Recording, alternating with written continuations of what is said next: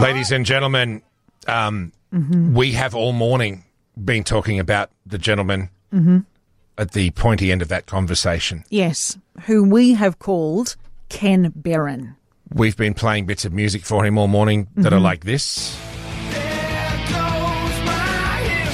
Because let's be honest, Kristen, he, he spoke, I feel, on behalf of nearly every Canberran. He was stuck in traffic yesterday and got interviewed by the protesters, um, gave them a piece of his mind, and that video has now gone viral. in a huge way, as well it should have. And we've spent most of the morning trying to track that gentleman down, uh, whilst also respecting his privacy, And protecting it. referring to him only on air as Ken Berens.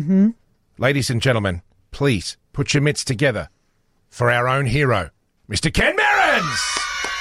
Ken, what Good an morning. honour it is to have you on the show, sir. Good morning. Oh, good morning. I'm a bit overwhelmed. This is a bit unexpected. I, Oh, I can imagine I can you would imagine. be, sir. Where were you? Did this happen yesterday, Ken? So this was this was on um, Sunday afternoon, early Sunday afternoon, round the airport, Yeah. and um, yeah, they were holding up traffic. That wasn't the main cause of my irritation. I, I just think they're completely in disregard of the science behind these vaccines, of the strife that this virus is causing, of the mortality rate. You know, it, it just a smug guy trying to interview me, and, and in no way was he open to any rational conversation. Just got up my nose. Mm.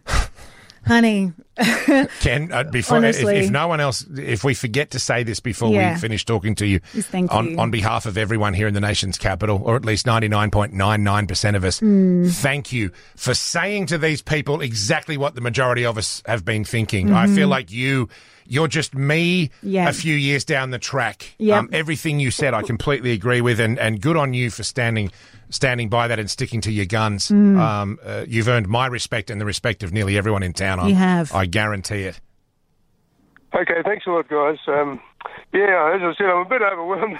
Didn't expect it would come to this. No, fair did- enough. Uh, Ken, what did what did you think of this hoo ha? Has your your phone been lighting up like a Christmas tree this morning with people ringing you, going, "Those yahoos on the radio are trying to get a hold of you." Well, yeah, I thought, geez, this is all blown up a bit.